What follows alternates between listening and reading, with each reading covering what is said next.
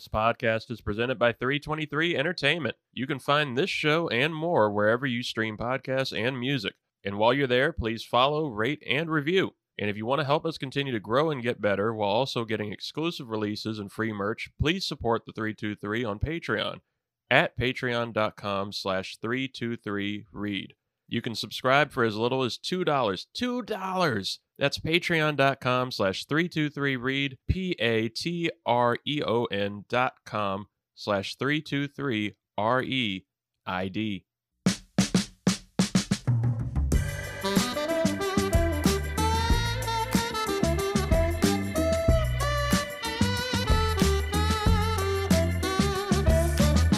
Ladies and gentlemen, welcome to the 323. I am your host, Reid Murphy, joined today by the lovely, beautiful, sometimes coming to you live from an ATV, Scott Ellia. Not today. Uh oh, yeah, there we go. I, I parked that bitch outside I said, You stay out here. Everybody sounded like some, except for Zoo, everybody sounded some type of either clicky, audio wonky, or uh, you know, Barry Bloom of Sportico literally almost coughing a lung out. I, I did I did catch that and I had a nice little chuckle in the car. I felt for my guy but we're all doing all right. We're still working through, you know, audio stuff as we're trying to be a visual show at the same time. So we'll get it figured out, and you'll be uh, with us on the journey as we become, you know, rich and all powerful and rivaling Pat McAfee and shit. Well, you know what? If they don't like it, maybe they, you know, should like and subscribe and check out the Patreon. Maybe they should, uh, you know, if they want to have us have better quality, they can invest in the show, and we can, you know, get some better stuff. It's true. You invest in the show, you support the show. Shit, might be able to get a new laptop that will, you know, actually function decently when we're supposed to go on time. Right. I mean, I'm the poster child. I mean, I invest in the show, and look, I got I get my own spot. Look at him. Look at him. You could be here. Eventually, I have to get you a mic. oh, but that's all the beginnings. It's a lot of beautiful stuff. But speaking of Pat McAfee, how do you like him on? Have you seen him on College Game Day yet? Yes, and I love the energy that he brings. It is the perfect pick that they could have had on a College Game Day. He's definitely there to like replace Corso at some. Oh, point. well, that's the thing. It's like Corso is definitely like in the twilight of his years, and I think they're trying to make that change, but I think Desmond Howard just really isn't bringing what Corso brings, and I think Pat McAfee has such a cult following behind him, especially with those in college and college football world, that it's it's going to bring the viewership. Yeah, well, I think it'll be great. I I wonder how the rest of them feel. Like Herbie's fine. Kirk Herbstreit's oh, all. Oh, he don't care. His, he's getting a paycheck. He don't care. Well, he's got his air conditioned suits too. Like they treat him royal there. But the other guys, like who's that? Uh, uh, David Pollack, the linebacker. I think he got scooted right off the set for McAfee. I think McAfee got his spot. Good. Screw him. Yeah, he'll be all right. I saw you drifting off. You were floating off anti gravity. see, if I'm not if I'm not on an ATV, I'm in space. well, we got a quick pre-game. It's well, I guess not. I, can you call it a pre-game show if it's like a day before any of the games start? I guess it's a pre. Yeah, it's still pre-game. Pre-game, yeah. Fuck you, society. I'm, We're pre-game. I'm not the vocabulary police. What do you want from me? Yeah, Manchurian candidate. Like what the fuck? we have some college football previewing to do. We have some Ricks versus Gricks. We have the Calvin Ridley Memorial uh, betting slip, which we'll figure out how that went or where, when, and where exactly it went wrong. Because I'm assuming it didn't cash out. No. Uh, next time we got it today. We got it today. I think this is the one. Our, with our picks. If you came to hear the update so far this year, we've done one week of picks. I am up four to two. I went four and two last week. Scott went three and three. So there's Yay.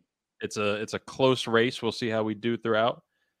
But first, before we get into Scott's college football preview, I wanted to see if this video has come across you at all. And it is Big Ten coaches talking about who they think would play them in a movie. Oh, And- I have not seen this, and I'm very excited. I want you to see this. I want you to look at these guys and just see how highly they think of themselves. Maybe it's great to have this kind of confidence, but holy shit, with some of the castings they go with here. Oh boy, um, I don't know. The guy from uh, Bloodline and Friday Night Lights. Back in the day, Kevin Costner. I think I passed that now. Tom Cruise. I was a big Top Gun fan. There you go. Jason Statham. I'm gonna go with Brad Pitt. I've always wanted to be Brad Pitt. Just because we look similar as Brad Pitt. Denzel Washington. Tom Hanks. Forest Whitaker. I heard that uh, we're doppelgangers. Got to go with Keegan Michael Key. Um, but he's done it before. They would never do a movie about me. the honesty, the honesty from him. I think that was the Wisconsin. Um, Yeah. That was The- that was I poor like. Paul Chryst, head coach of Wisconsin. There were a couple in there that I could see, but some of them were just very much a reach and have no business being that pick. Jim Harbaugh going Brad Pitt. That's that's feeling yourself quite a bit, Oh isn't yeah. it? Well, Oh well, well, the, the Harbaugh mental mentality. Like he, that does not, that didn't shock me that he said Brad Pitt. Right. And I mean, I'm sure he felt himself as kind of a Brad Pitt sort when he was, you know, starting quarterback in the NFL. He was Right. probably, yeah, and he could have, you know, maybe had some Brad Pitt vibes back then, but Right. eh, not right now. I don't Not like right it. now. No. I don't like it. All right. Fuck off. Fuck Well, off, Jim. Fuck off, Harbaugh. Fuck off, Michigan. Let's get into a little bit of college football preview that we still don't have a theme for, but we do have trombone music. And it's something I wanted to just throw into the show here. It's the new Wii. It might not be Wii new, but some Wii or not Wii Nintendo Switch. Holy shit, I dated myself a little bit. It's one of the first times a Nintendo Switch music game, like Guitar Hero, sort of, but this is with trombones. And good God, they sound great. So, this is Scott's college football preview with a little trombone theme going on behind. It. Oh, you're cool. Wow. This is so fitting. I love it. All right, well, just gonna kick into it. Just a couple games to highlight going into week uh, week now four of the college football world. Uh, I think the game of the week and the game to watch is number five Clemson uh, up at number twenty-one Wake Forest. Reid, there are seven three and O teams in the ACC right now. Would you have thought that? I saw some, there's some record to that.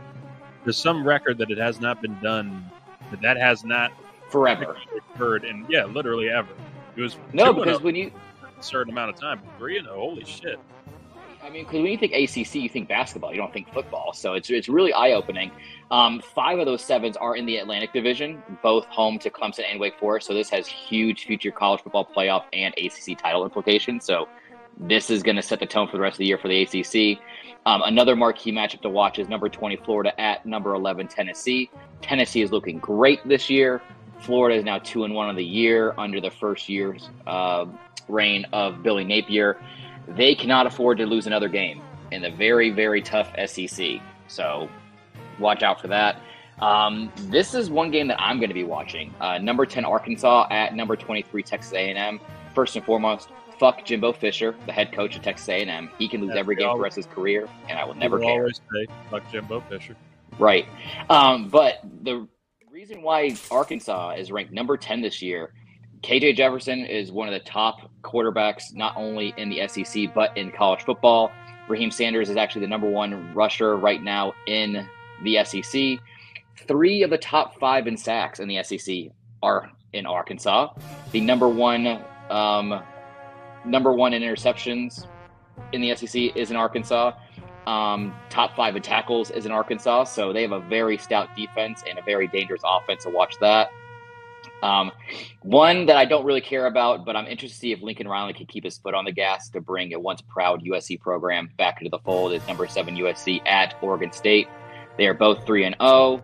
Um, and honestly, college football is better with programs like USC being Caleb successful. is looking good. Yeah, Caleb Williams is looking really good. No, we can all see why he followed Lincoln Riley to Southern California. I mean, who would rather live in Norman over LA? Let's be honest. Come on now. Um, and Reid, I got a question for you. What was your question? What month is it right now? What month is it right now? You cut off for a second. It is. What month is it? September. No, it's not March. No, it's not March. Because you would swear there's a March Madness game going on this weekend with non-ranked Duke versus non-ranked Kansas, both three and zero, for the first time in what feels forever. I mean, this is the first time that Duke's going to have a chance of going four and zero since Daniel Jones was there back in 2018, and this is going to be the first crack at a you know a near perfect start for Kansas since like 2009. Who would have thought? No. I wish College Game Day would go there. That would be pretty sweet. I like Um, it when and- they go different places and you know traffic. Yeah. it was really fun seeing them at App State last week, and then App State having that fucking miracle of a hail mary at the end of the game Yep. to keep it going. Yeah, I mean, I think that's good for college football is to shine the light on a lot of those smaller schools and you know schools that aren't really at the national level, like App State is or Kansas or um, they. And I think the people in those areas appreciate it a lot more. I think when they go to the the usual Miami, LSU, Oklahoma, Texas, it kind of loses its luster after a while. So I good on college game day for stepping outside the box for a change. And last but certainly not least, my game of the week, non-ranked beat Boston College at non-ranked, so, oddly enough, Florida State University, who's now 3 and 0 on the year after coming back and winning against Louisville last week. Florida State isn't ranked. We are not ranked currently. Wild. Uh, yeah, and if you remember what I said a little bit ago, Florida is still t- is still ranked 20th at 2 and 1, and Miami is still ranked right now. Also a 2 and 1. Uh, you know, I'd like to say there's some disrespect on there, but hey, we have been out of the fold for six years or so, so we got to prove that we belong. Um, I think this game would really help solidify getting back into the top 25. We would need a huge game and you know just really beat the bricks off BC. Um, still some key injuries out there. Jared Verse, uh, defensive lineman, transfer from Albany, and then Jordan Travis, our starting quarterback. Mike Norvell, head coach, is being really close chested um, as far as like updates on the injury. Of course, you don't want to give your opponent any kind of leg up on the situation. You want to make sure they prepare for everything. But if for whatever reason, if Jordan Travis does go down, you know, I'm confident Tate Rodemaker. Um, he's the the backup quarterback came in last week. Um, he did a really really solid job to seal that win. Um, it's just we need that win to keep up in a very competitive ACC that we just kind of talked about. Two things with it. Miami lose. It's one thing to lose to Texas A&M, and I guess you can make arguments. Texas A&M they lost to App State the week before. Uh, Right. Who did App State lose to? North Carolina. That you can go down this, you know, rabbit hole of it.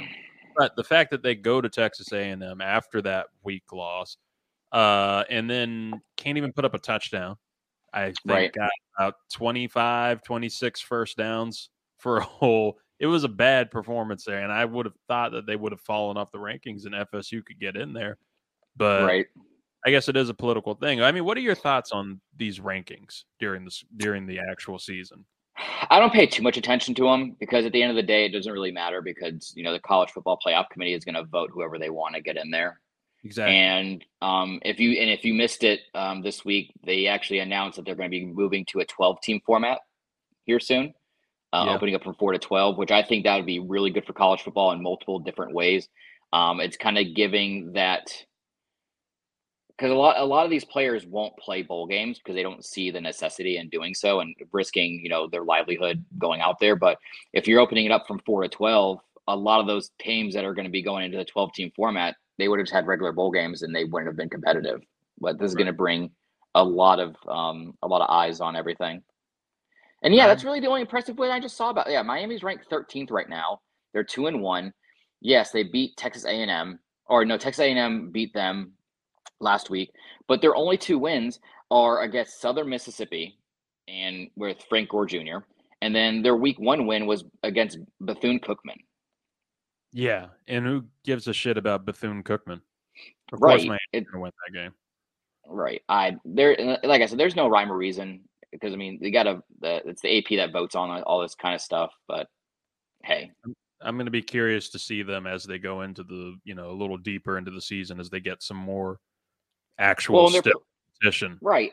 And I mean, Miami's playing. I mean, Miami's ranked, I think, 25th right now. They're ranked 12th last week, but they're ranked 25th now. But they're playing Middle Tennessee this week. Well, look to keep them, uh, you know, there. it's going to be a fun college football week. I'm looking forward to it. Thank you for that preview, sir. oh, you're welcome. Okay. All right. So, moving from college football to pro football. Ladies and gentlemen, it is time for your favorite prognostication. The way that you lose or make money, actually, because we, you know, between the two of us, I was four and two, he was three and three. You would have made some money if you just went with our picks, you know, besides the fucking commanders, but screw them. More on them later. It's time for Ricks versus Gricks. life, death, time, space. Forget everything you think you know. Put your money on the line. It's time for Ricks versus Gricks. Gricks? Oh, it is time for those Ricks versus Gricks, Reid's picks versus, well, it was Griffin's picks, but it's Scott's picks. Scott is now the Grick. Scott, the Grick, Ellia, I is like it. ready to make these picks. You're like uh, the bear on Scott Van Pelt's show in the college game day. Oh God. You got all these all these gamblers, all these gambling things. They always have like weird names. The Goose, the Grease Man, now the Grick. Now the Grick, the, the next great one. Next great one. All right, our first game up. We have Baltimore Ravens coming off of a shocking loss, shocking comeback loss to the Miami Dolphins. Heartbreaking loss. Baltimore is one and one. They will be going to New England. The Patriots are one and one. Just beat no, did they just beat the Steelers? Yeah, they beat the Steelers. Yeah. Uh, they will be playing in New England.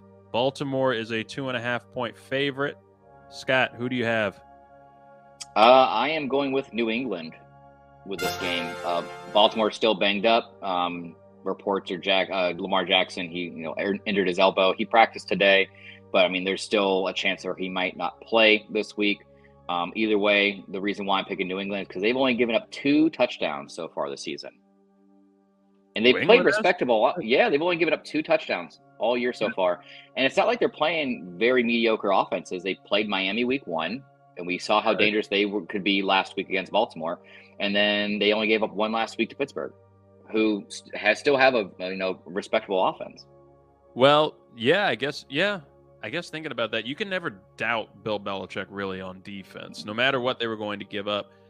You know, they have Judon. Uh, even when they lost J.C. Jackson, seems like Belichick always has another corner ready to step up and make that defensive backfield dangerous.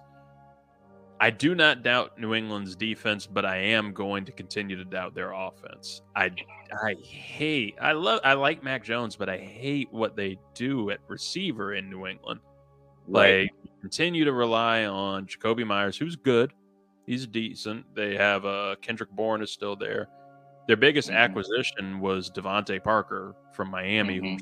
became the odd man out there and I Mhm. believe had one catch in week one and no catches this past week in week two. yeah, she's been a It's it's rough. They have the tight ends and Hunter Henry and um, the Jonnu Smith from Tennessee, but Mhm. they're no Gronk and Hernandez. Uh, Mhm. I just don't trust New England's offense. I know Baltimore's defense is beat up, but I still expect them to try and rebound. They're going to feel like shit after that Mhm. game. After that game against Miami, I could see the offense. I can see Lamar continuing to just go on an MVP streak, even if he's a little battered up. So give me Baltimore in that game. Mm. Game two, we have the Detroit Lions. Those motherfuckers. One and one, coming off a big win against Washington. Very impressive win. They will be going to Minnesota against the Vikings, who are also one and one. after a certified Kirk Cousins kind of primetime loss. Primetime Kirk. I mean, he's damn near Andy Dalton, the new Andy Dalton. Minnesota Vikings at home are six point favorites. The Detroit Lions, they have had a had some controversy this week. A little bit. It's Little came, bit. Out of, came out of nowhere. It was a feel good story about their uh, offensive tackle and quote unquote everyman Dan Skipper. Lions social media was circulating. Everybody was feeling good. But before even national media could jump on it, 49ers defensive end Arik Armstead jumped in on Instagram and said and accused the Lions player of racist behavior and saying the N word. So uh, I don't know. Before we pick, how how do you think the Lions in the NFL should handle this versus how they'll actually handle it? Well, we, we've all seen time and time again that the NFL is just inept of handling things the correct way. And with this, I don't think there really is a correct way. I think it should be handled internally. You know, have the lines figured out, do your your due diligence, make sure what's really going on. I mean, and there was even like in, in the Twitterverse, I mean, there's people coming out saying that like those two have never even played a snap against each other ever. That's what I've seen, which is really So it's like, how are you going to come out with allegations when you've never even played with them at that Right. point, you know? And like with me, and I'm sure me and you are in the same exact boat. Um, any kind of form of racism needs to be treated extremely seriously. But you know, time and time again, we see a lot of these false reports coming out. You know, Bubba Wallace a couple years back with the garage door pull rope, and the FBI find that was there months in advance, and it, it was never you know racially motivated. Recently, you had the Duke BYU volleyball controversy right now, with BYU fans screaming at the Duke volleyball player, saying you know not tasteful words. That coming out stating it's a false allegation. Um, and then even in a bigger national notoriety, the whole uh, Jussie Smollett false allegation that came out with everything that happened in Chicago. It really is sad when these things happen specifically because it it it's almost like a like a, a boy who cried wolf kind of situation. It lessens the impact when the when these things actually take place and the seriousness of them when you start watering it down with things that don't actually happen. I mean, I'm still going to keep a close eye on it and see what actually comes out of it, but it just it needs to be handled internally. The Lions will do what they need to do. The NFL will do their investigation. They'll contact Arik Armstead, figure out what's going on, and go from there. I honestly couldn't agree any more with what you said. It is such a sensitive and delicate topic to handle with this. And all those examples you brought up, even the most recent one just last week was DC United versus Inter Miami. They had to stop the game for about 10, 15 minutes because one of the Inter Miami players went to the ref and was telling them one of the DC United players called them the N word and was saying it out there on the field. They had to go through a whole bunch of different channels. They had to go through security channels to figure out what was said, what happened. They ultimately couldn't, you know, come to a conclusive thing that he said that. Like a definitive, convincing, right? Right. Not even other Miami players could, you know, Corroborate what's going on. He said it, and it's hard sometimes. And as we said, Arik Armstead hasn't played actually against Dan Skipper. He may have heard this from other guys, which Right. then becomes kind of reckless to throw that out there unless they're Yeah, because it's all hearsay at that point. Right, but with the way NFL films is, and we had this with Myles Garrett and uh, Mitch Trubisky back Mhm. a couple of years when the helmet incident happened. You have NFL films out there, half of the team is mic'd up. Usually you're going to hear something, and a lot of times, like that Dinger video that we've played in the past, you hear Mhm. something that isn't actually what it is. And Yep. of course, I know as a black man and one who's been called the word, and one who's also thought he's been called the word other times or thought that I've heard it. hmm You're sensitive. Our ears are highly tuned Oh yeah, absolutely. and everything, and you know the action that's going to come immediately after. And we also have to think about when you're throwing that accusation at somebody, you're really, you're really fucking up like a white dude or white woman's potential career, reputation, Right. everything when you throw that accusation. So you have to be very careful to then even think about your own reputation if it comes back that that wasn't said, and you'll be called a Mhm. liar. Jussie Smollett with that situation. So yeah, it's going to be interesting to see how that's handled. Uh, Right. Who's going to win the game? you know what? I am. I'm. I'm gonna buy. I'm buying the hype this week. I'm going with Detroit. Minnesota's offense looked terrible last week. Uh, Detroit's offensive line is extremely physical, just like how Philly's is. Um, and I am not sold on Kirk Cousins one bit. I mean, Kirk Cousins, as we said, with primetime games is like the modern, the new Dalton. He's also kind of like the new Ryan Tannehill, where we'll go what like eight, seven, eight years and continue to ask every season, is he the guy? Can he? Can is he? Is he? Is he? Tr- and and he still be, keeps getting all these guaranteed contracts. He still is getting paid tens and hundreds of millions of dollars, guaranteed money. Kirk is what Sam Bradford could have been if, if he had stayed healthy. Kirk is that perfect average quarterback to where, right. and I and I've argued this to my mom when she was a Washington fan, and it's why I didn't want him to leave because Kirk is somebody that is not great. He's good. He's predictable. Of, you know what you're going to get.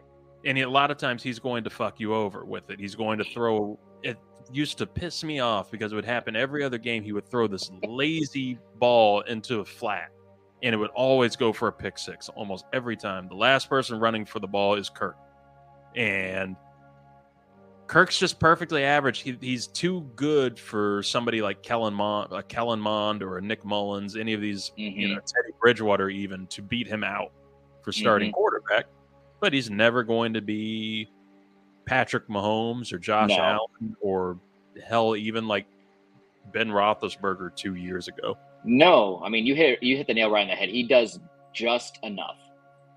That said, I'm taking Minnesota. oh, oh, wow. I love the controversy. I love Minnesota at home. I really like Minnesota at home. They play really well at home. Um, and that's the other thing about Kirk. Kirk is inconsistent, and that's with the good and the bad. I mean, he has a bad week like he just had, where he could have been picked off damn near five times by Darius Slay alone, mm-hmm. uh, he usually rebounds the next week, and I can see him doing that against a Lions secondary I don't totally trust with Okudah, who I'm glad he's starting to pick up and he's starting to look better. But uh, I, I just see Detroit kind of falling off a little bit and not being able to stack up against that Lions offense and defense. Mm-hmm. Next up, we have the Philadelphia Eagles, who are 2 0. They're coming to DC, unfortunately to play the Commanders, who are one and one. The Eagles on the road are six and a half point favorites. Scott, who do you have? Listen, when you live as close as Philly and Washington does, it's really not a road game because me and you have no. both seen that Philly travels really well to to Washington. So it's really not a home game for Washington. I can see why they're still six point favorites in Philly, but um, I have I'm picking Philly with this. Um, I think you know the lack of the pass rush that we're seeing right now out of Washington against a very mobile quarterback in Jalen Hurts. Um, hopefully Carson Wentz can bottle his anger and animosity and have like a nice little revenge game against Philly. That would be nice to see. But I mean, we just saw what what happened with Minnesota and Philly last week. I think it's going to be a lot of the same. So I'm I'm, I'm taking the favorite with, with Philadelphia. You're welcome, John. I hate to do it. I hate picking against my team, but I'm also going with Philadelphia. I got to Are go. fading with, yourself? You know what? It does kind of help. you pick against the team, so I, and I, and I'll, fuck it, I'll bet against them too. That'll make me feel even better because Washington wins. Screw it, I don't care about that. But if Philly win, eh, I got some money out of it. I bought the win. I just I think they're gonna eat Wentz up. Like the Eagles and the Philly fans are abnormally hungry to tear Wentz up. This is their first game playing mm-hmm. against them. Um, they have signs lined up down 95 saying Carson, we're coming for you. Can't wait to see a Carson.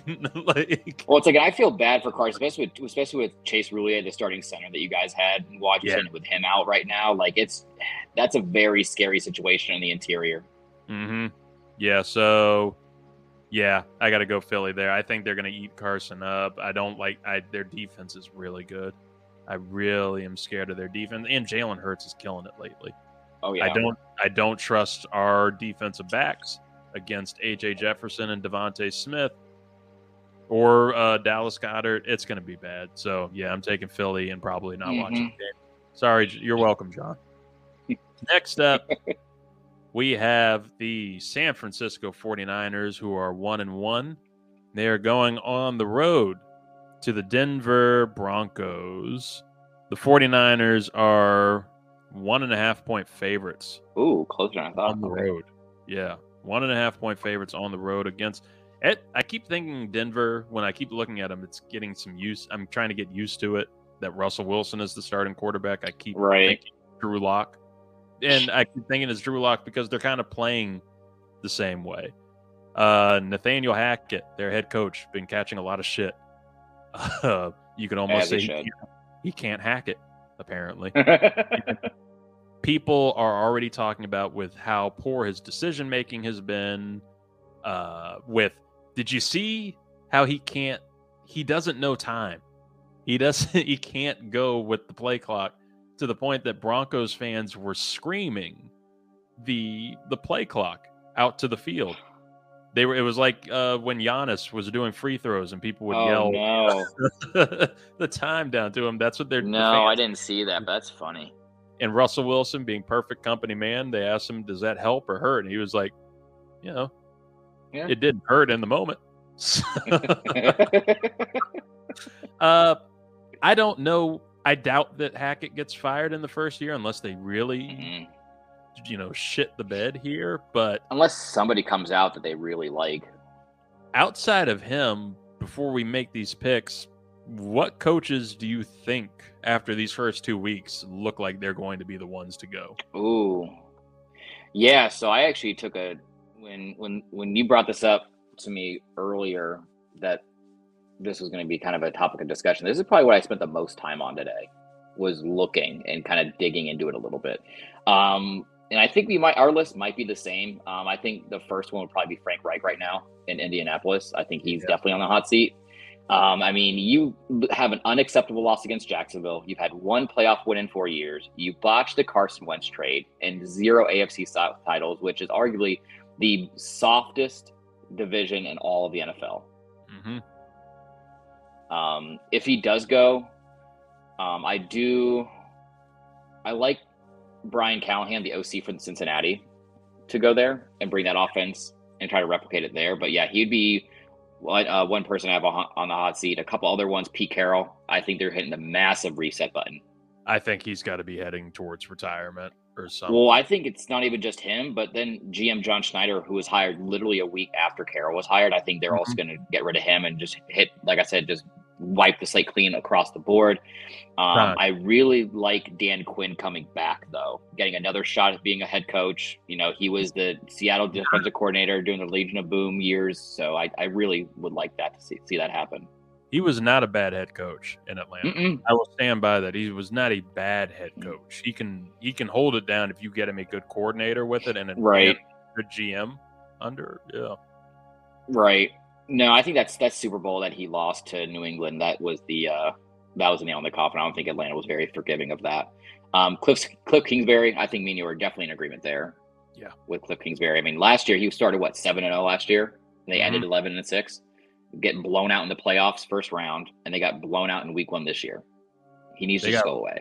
they got lucky as hell. He needs to just go away.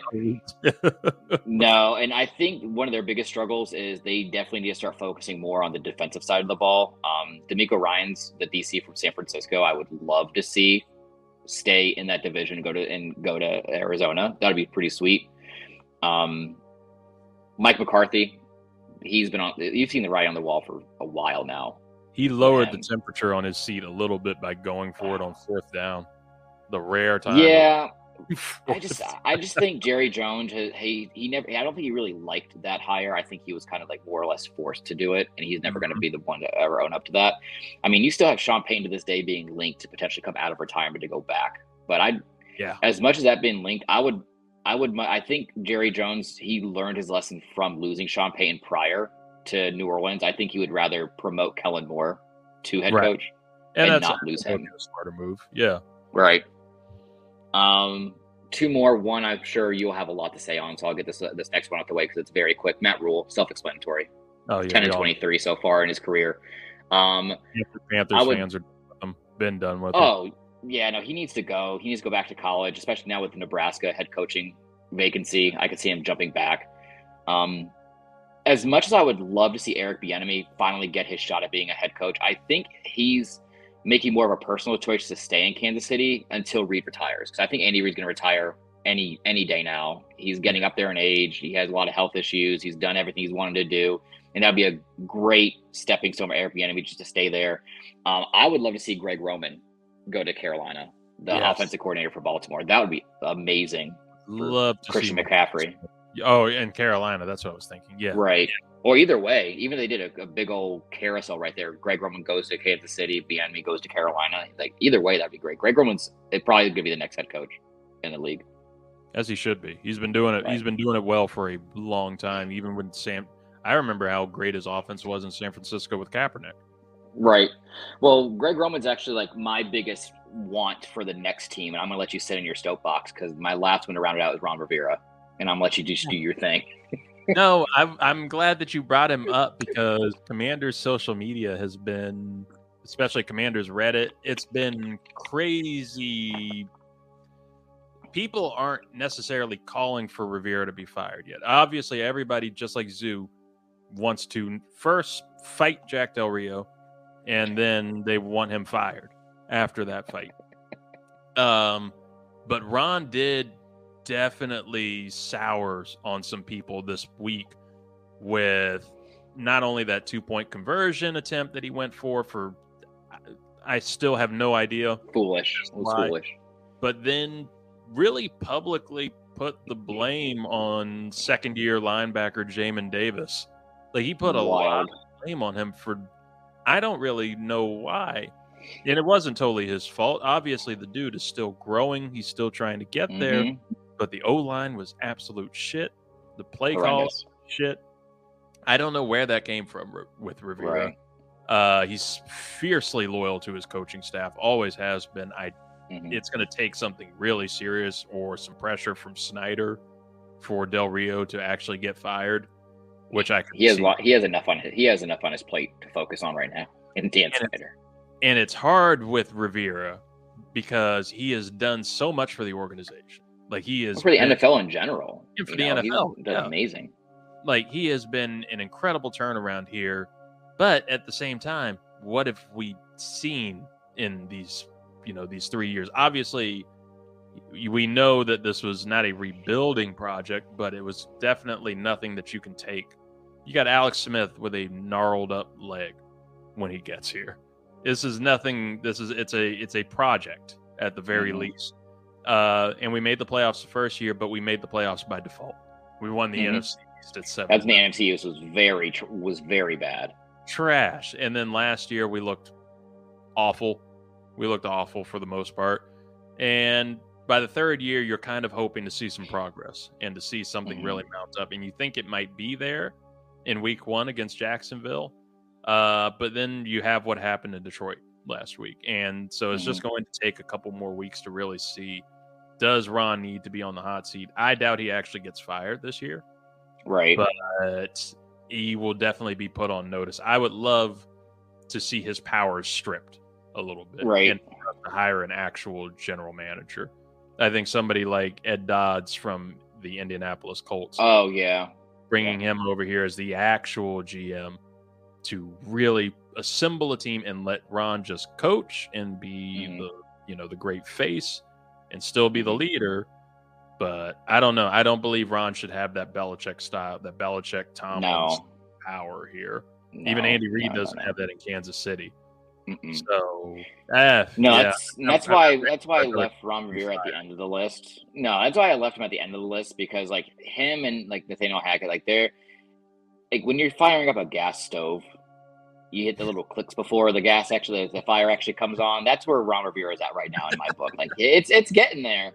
It, it's he's a couple seconds away before that fire just catches, but Mhm. we'll see what happens. Yeah.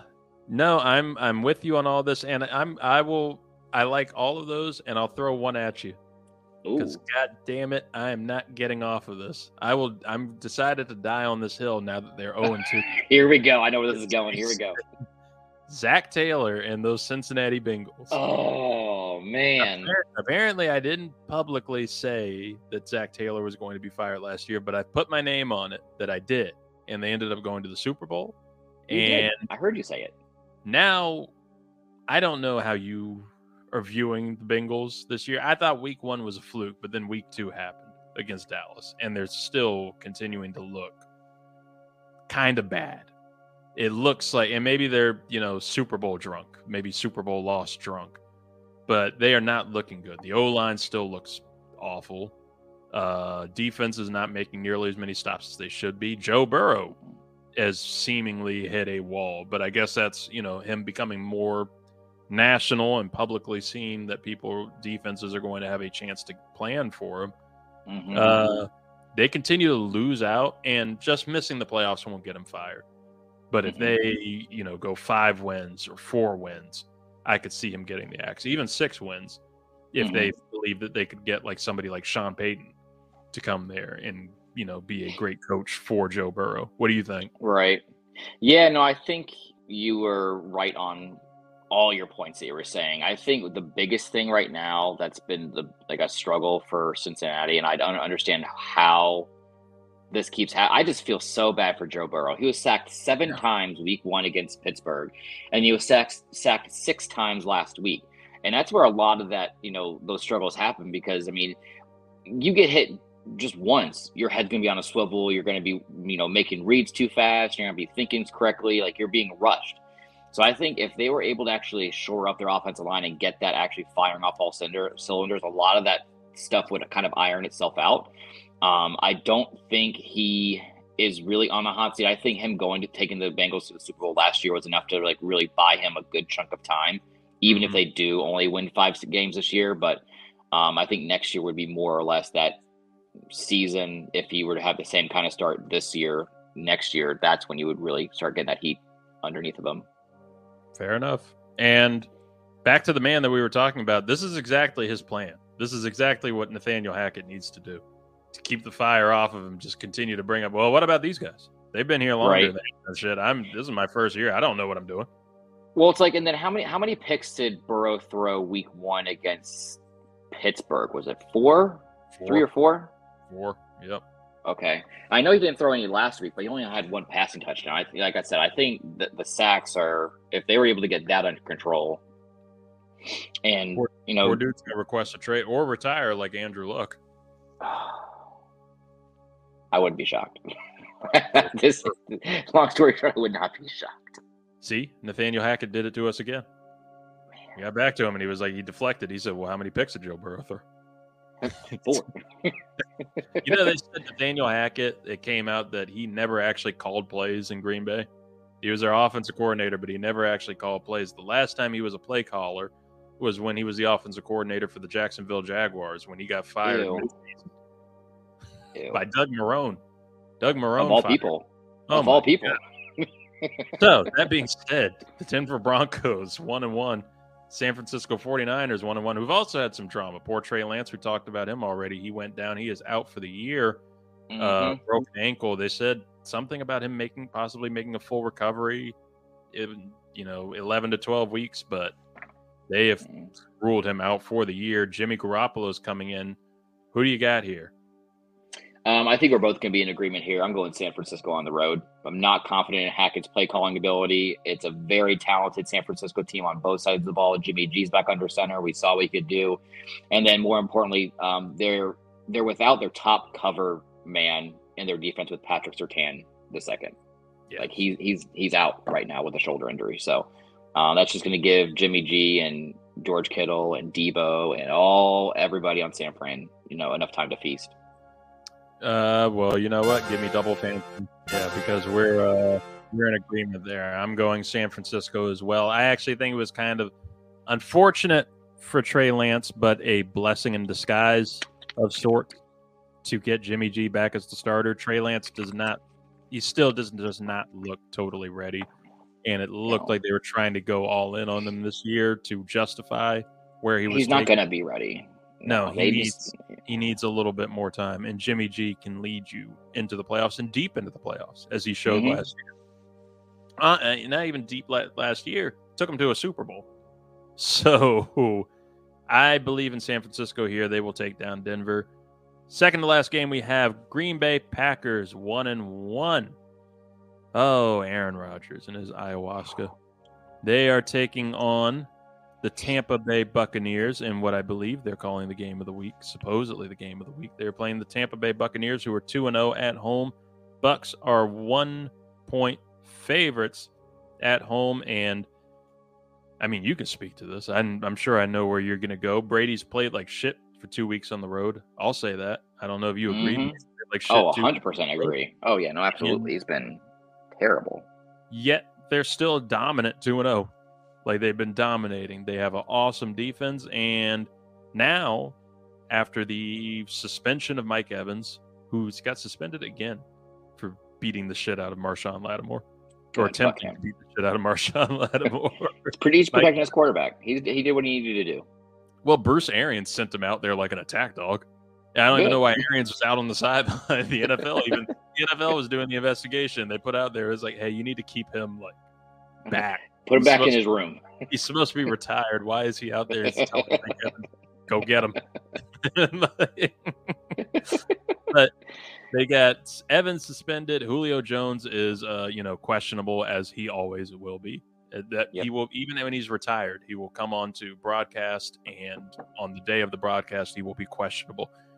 Uh, they signed veteran Cole Beasley, who is the quintessential, perfect Tampa Bay resident.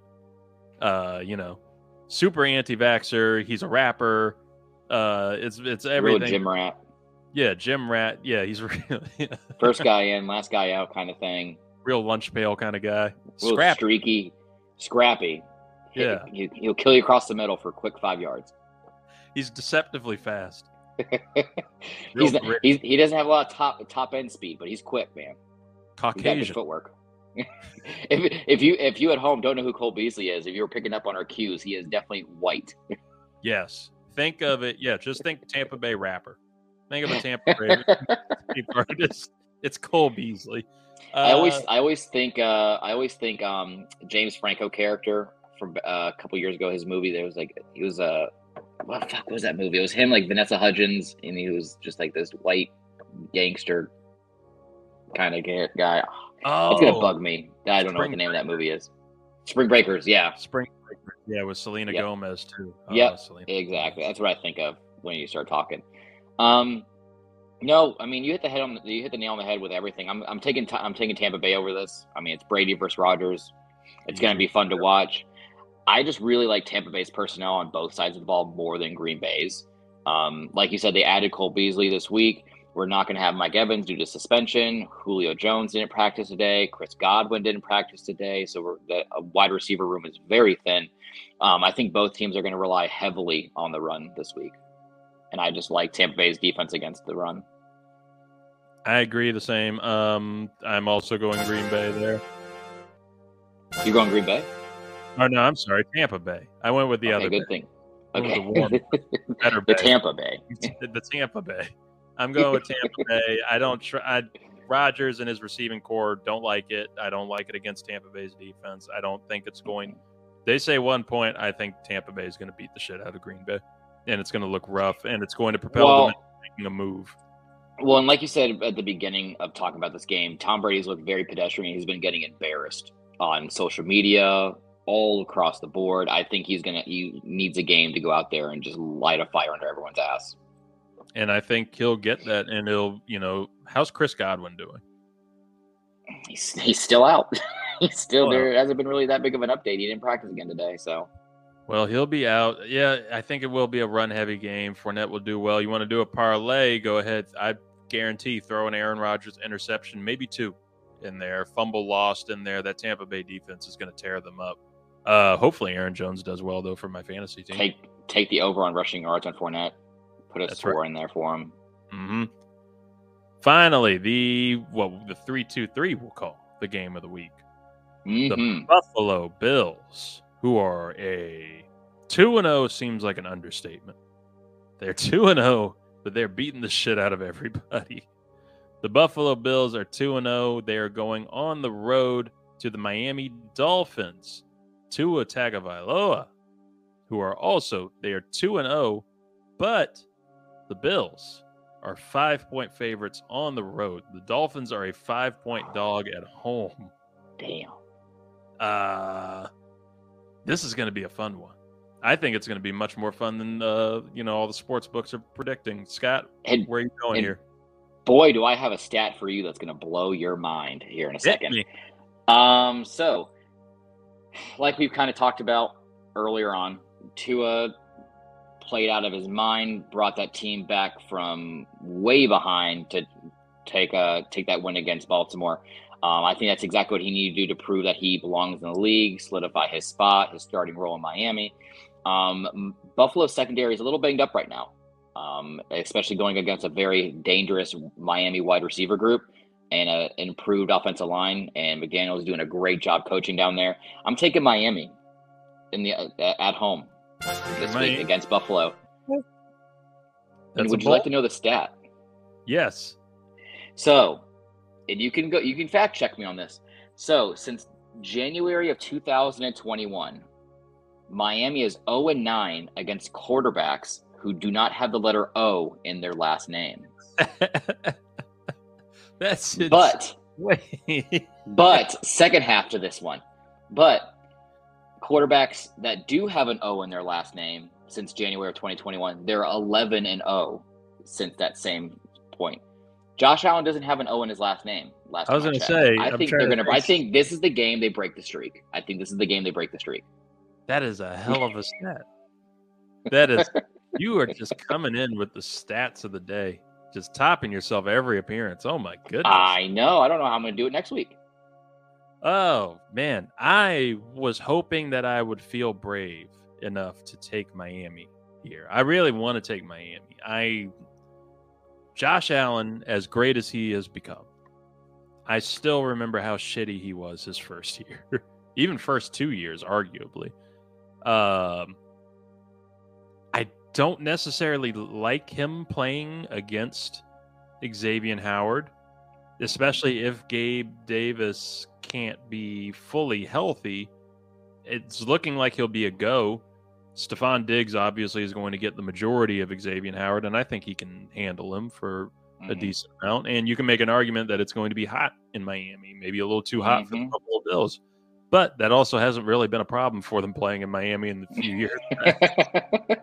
so, um, the Bills are just a little too dominant for me to go against here. I am going to go ahead and take the Bills. I'm going against you one more time. Whew. I gotta I gotta roll with Josh Allen, my mom's boy, Josh Allen here, and roll on this MVP train and this Super Bowl train for the Bills. So, to recap all of that, we have Baltimore and New England. I am taking Baltimore. Scott is taking the Patriots. Detroit against Minnesota. Scott is taking Detroit. I am taking Minnesota.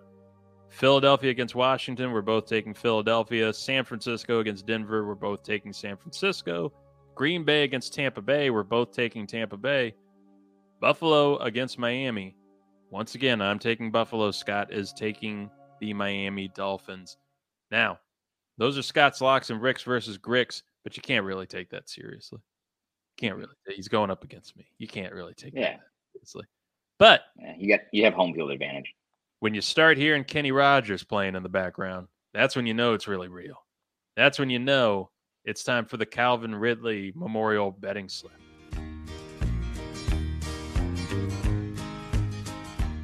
Oh, yes.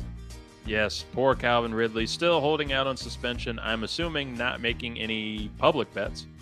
Maybe he has a bookie now. he has a burner account somewhere. a burner trap under Ridley Calvin. Uh, he's having one of oh god, he's having one of his buddies use his FanDuel account. He's just giving it. He's just been mowing him some money. Scott, this is the segment where you give us your uh is it 15 teams? 15 15, 15 leg parlay, all Fif- money line, no spreads, no over unders. It's just straight money line winners and lo- winners for every game. That's what we love. So what is the uh what's the money line? What's the money price that we're looking at right now? You do ten dollars, right? I do ten dollars every week. Ten dollars a week, very minimal investment. If this hits, that ten dollar investment will turn into eighty four thousand four hundred fifty one dollars and eighty cents. Just ridiculous. I love it. it's go time. All right, let's just let's let's lock up the uh you know load up the gun. Let's just start shooting. What do we got? There we go. Yeah, in, in no real distinct order. Nothing really to say about each game. Uh, Baltimore at New England, like we already talked about, I have New England. Buffalo at Miami, like we talked about, I have Miami. Uh, New Orleans at Carolina, fuck Matt Rhule, I'm taking New Orleans on the road. KC at Indianapolis, fuck Frank Reich, I'm taking Kansas City on the road. Detroit and Minnesota, we just talked about that. I'm taking Dan Campbell, the man, the myth, the legend, the kneecap eater, Detroit. Uh, Philly at Washington, we talked about that. Taking Philly. Uh, the one of the the two hardest games that I had to kind of go back and forth on all day. Las Vegas at Tennessee. I'm taking Vegas on the road, and then Houston at Chicago. Another terrible, crappy game.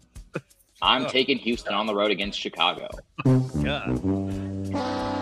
What a terrible man! What two terrible matchups. Speaking I like of- Vegas edging them out because I don't trust Tennessee secondary against Derek Carr and Davante Adams and I don't all the trust- that they have. I don't trust Tennessee at all. They have No. uh, AJ Brown trade really kind of fucked them up. Derrick Henry's finally starting to look like he has some miles on him. Tannehill looks Right. like Henry Tannehill. Well, and it, it, it's battle of the Belichick coaching tree, so we'll see what happens. Yeah, nothing, nothing good comes out of that tree. No, and you think nothing good's going to come out of that tree? There's nothing good going to come out of this Houston Chicago game. I think it's going to be very low scoring. I think it's going to be a, a field goal deciding the game, and I just trust Lovie Smith a little bit more. I wish I had thought. Oh, and that's a homecoming game for Lovie Yep. against his old uh, his old team, the Bears. Yep, and they had their defense does just enough to sustain the uh, their the the opposing offenses do really long drawn out drives that just ended field goals. They don't let them into the into the end zone very often, so I think that's why it's gonna come down to field goals. And that is kind Um, of Chicago's game, especially on offense. Right. And I don't know that you're feeling some karma with uh, Justin Fields after what he said about the fans last week after that Sunday night game. yeah, that was interesting. I meant to talk to you about that earlier. we put in the work. we put in the work, not the fans. You can't say that. It's true. Fans don't do shit. They just come there, drink beer, and then you know cuss out Aaron Rodgers. But they're doing it. For you. We're doing it for you. You can't, you can't say that about the fans. Uh, God, but picking up where I left off, like I said, Houston over Chicago on the road. Um, I have as great as the Jets have been playing. Cincinnati can't go 0 and they they can't start 0 and 3, right? They can't. It just can't happen. You'd be surprised unless I'm dying on a hill. I don't know, man. I'm taking Cincinnati at the Jets, but I would be very I it wouldn't shock me. Um, Oh, as as this is my hit of the week last week. I had Jacksonville winning that game in Indianapolis last week. They're Yep. on the road again in LA against the Chargers. Chargers are too powerful. They aren't the Colts. so I think we're going to see very normal Jacksonville Jaguars this week. And Chargers are going to win that one. Um, another terrible game this week Atlanta at Seattle. I'm taking the future Hall of Famer himself, Geno Smith, in Seattle. Let's go. We're riding that train till it gets off the tracks. Um, we already talked about Green Bay at Tampa. I'm taking Tampa. Um, Rams at Arizona. Um, we already talked about you know Cliff Kingsbury and all his shortcomings, and the Rams are very very solid. I don't think Kyler Murray is going to have the ability to sustain a run for two minutes in a row and travel 84 total yards on that scramble.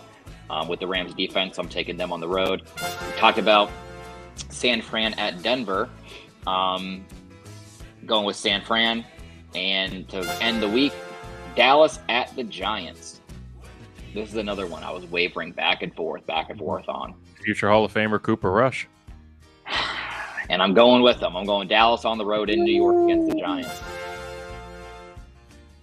You heard Jerry Jones talking about how he would actually welcome a quarterback controversy if that means Ooh. Cooper Rush is going to play that well. Everything you would Wow. love.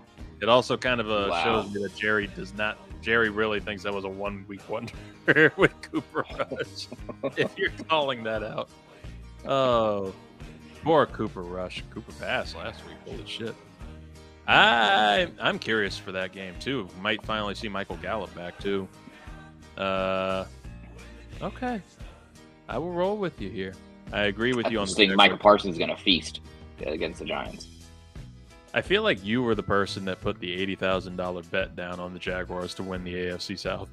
was- if I had, listen, if I was so comfortable to the point where I could just put 80 G's down on the Jaguars, I, I wouldn't be here right now. I'd be It's- uh, somewhere in the world. With the way that division's looking, it doesn't look too bad to me. I would actually kind of roll with it.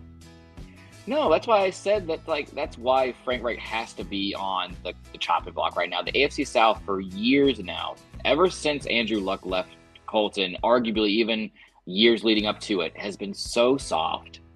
I'm rolling with Trevor.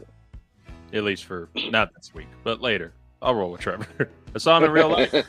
Big dude. I can go with him. Oh, it's been a good show. You are going to win some money, ladies and gentlemen. Hopefully. Because if you do, that means we will. Or you'll just, you know, make the right picks off of our analysis. We are experts, that is. So, Yep. for the lovely, and you know what? While we're doing this, I think we should have some purely patriotic music playing. There we go. This really fits us. This fits us. Yes, with the with the flag on Scott's shirt. That is Scott Ellia, ladies and gentlemen. He has been fantastic as always. Scott, thank you for being here. We are going to have a great football weekend, ladies and gentlemen. This is awful. This music needs to stay. It, oh, it's staying. It's closing us out. I have been your host, Reid Murphy. Stay safe, everybody. Oh my god, it's so don't bad. I want to close it out right. Oh, God. I could play this. Have a good football weekend, everybody.